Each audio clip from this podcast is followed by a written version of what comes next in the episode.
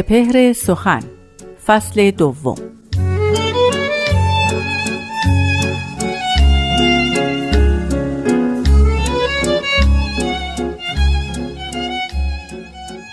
آفتاب آمد دلیل آفتاب گر دلیلت باید از وی رو متاب. از وی ار سایه نشانی می‌دهد شمس هر دم نور جانی می‌دهد.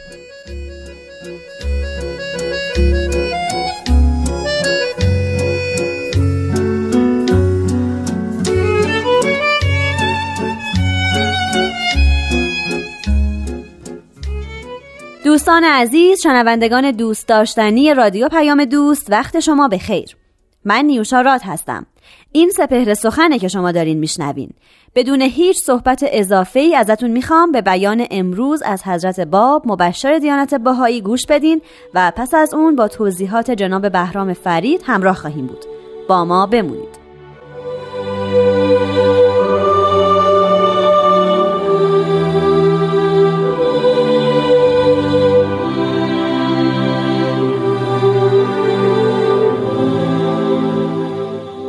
حضرت باب میفرمایند الحمدلله الذی نزل الکتاب علی عبده بالحق لیکون للعالمین سراجا و حاجا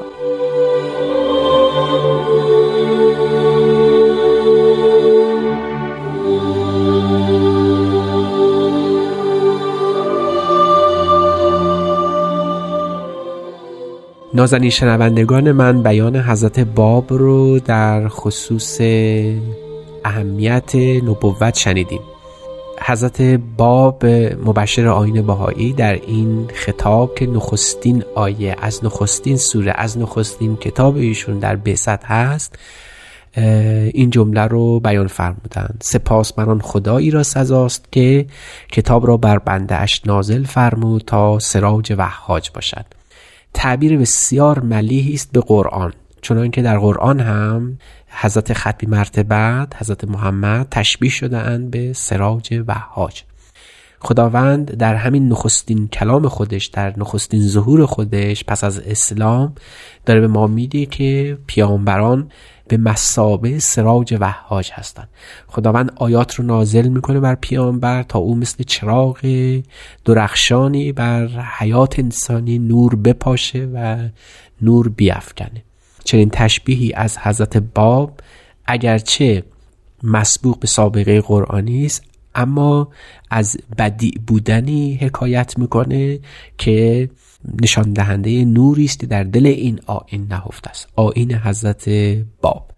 حضرت باب در این خصوص پیامبران رو به عنوان نایبان خداوند در نظر نمی‌گیرند پیامبران البته در آین بابی هم نائبان خدا هستند هم حاکمان علل اطلاق اما حضرت باب یک نگاه فراتر از اینها هم به پیامبران دارند حضرت باب میفرمایند که مظاهر ظهور پیامبران خدا مثل سراج میمونن مثل چراغ روشن میمونن.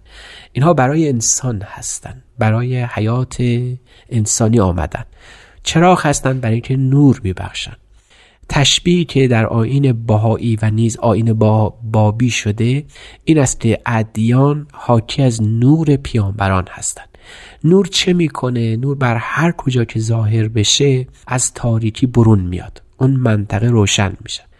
ما نمیگیم که ادیان علت اصلی تکامل نوع بشر هستن علت چه هستن. اما بر طبق این تعبیر پیامبران روشنایی بخش آنچه که در جهان هست می باشند یعنی روشن می‌کنن. بقیه مسائل یعنی کشف اون روابط ضروری که در این جهان وجود داره به عهده خود انسانه. چرا که وقتی در یک اتاقی هستیم و نور روشن می‌کنه اون اتاق رو تمام اجزای اون اتاق معلوم میشن. اگر قاب عکسی هست اگر صندلی و میزی در اونجا باشه هر چیزی در اونجا هست آشکار میشه. انسان به این روابط پی می‌بره. و این این نور بودن مظاهر ظهور بر طبق این اندیشه این نیست که صرفا او چراغ هدایت باشه تا راه درست رو به انسان نشون بده. این تعبیر گویای اینه که خط فاصلی کشیده میشه بین نور و ظلمت بین آنچه که نظم است و بینظمی بین آنچه که خیر است و شر. برای اون سراج وحاج است برای اینکه مؤمن و غیر مؤمن را از هم جدا می‌کنه. سراج وحاج است برای اینکه راه راست و سرات مستقیم را از کج و کجروی ها مشخص می‌کنه. او سراج وحاج است که روابط ضروریه رو مشخص می‌کنه. او سراج وحاج است روشنایی بخش حیات انسان است. بلکه انسان از زلالت و گمراهی نجات میده. این تشبیه یکی از پرماجراترین تشبیهات است که خداوند در جهان گفته. این تشبیه به ما میگه که برای پیامبران نباید به دنبال دلیل گشت. دلیل حقانیتشون بود. چون نور هیچگاه احتیاجی به حقانیت نداره. نور هیچگاه برای خودش به اثبات محتاج نیست. نور مثل خداست. هرگز به مادون خودش برای وجود خودش نیازمند نیست. پیامبران همینقدر ظاهر شدن دلیل صدقشونه. همینقدر که آشکار شدن و سخن گفتن بر طبق نور همین دلیل بر راستی و درستی بودنشون است. چه خوش گفت مولانا وقتی که در مصنوی این جمله لطیف رو برای ما بیان کرد. آفتاب آمد دلیل آفتاب در دلیلت باید از وی رو متاب. از ویر سایه نشانی می‌دهد شمس هر دم نور جانی می‌دهد. این تعبیر تعبیر بسیار لطیفی است. دلیل بر وجود آفتاب خود آفتاب است و بس. علامت حقانیت هر مظهر ظهور هر پیامبر خدا نفس خود ظهور اوست. همینقدر که روشنایی بخش شد دلیل حقانیت اوست.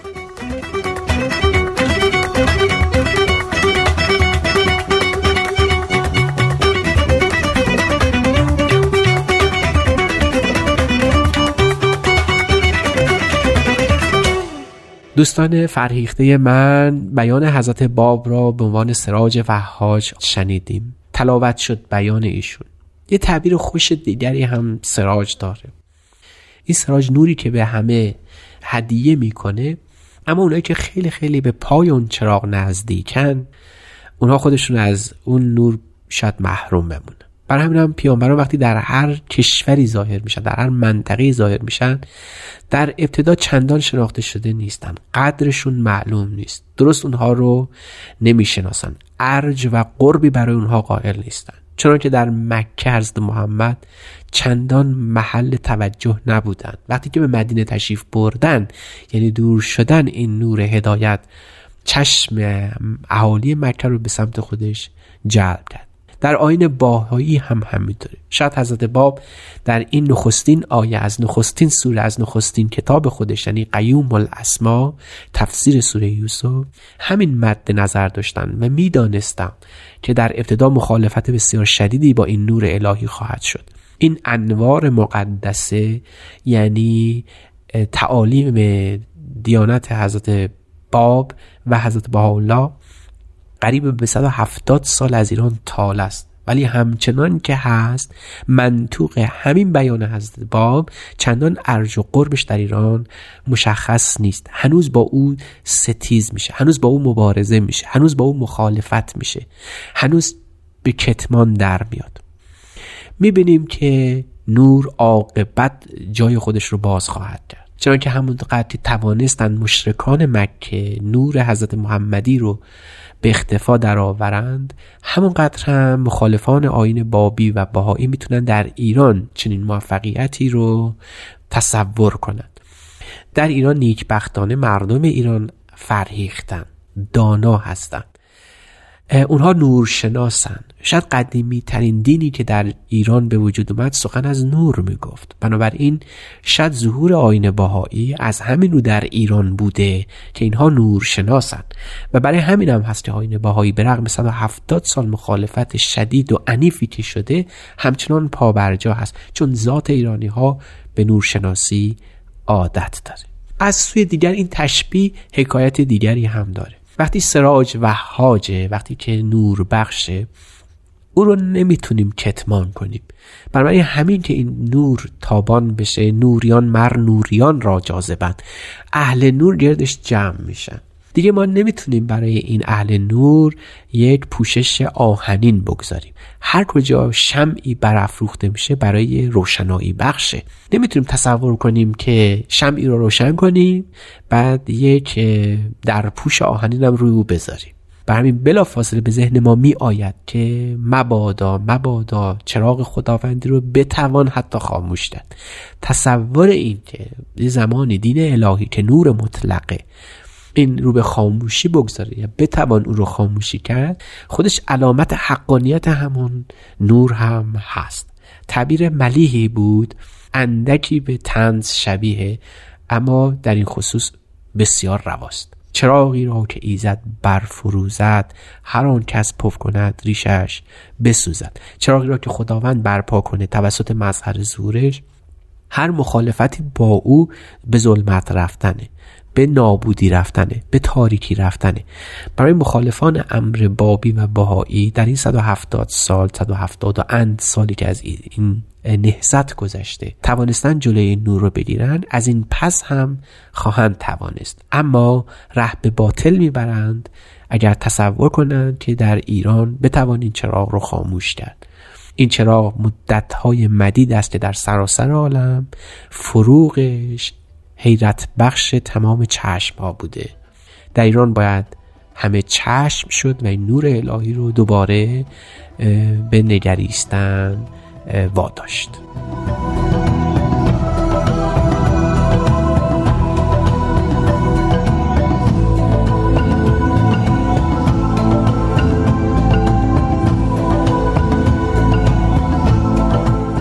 دوستان عزیز و همراه رادیو پیام دوست خیلی ممنون از اینکه با ما همراه بودین.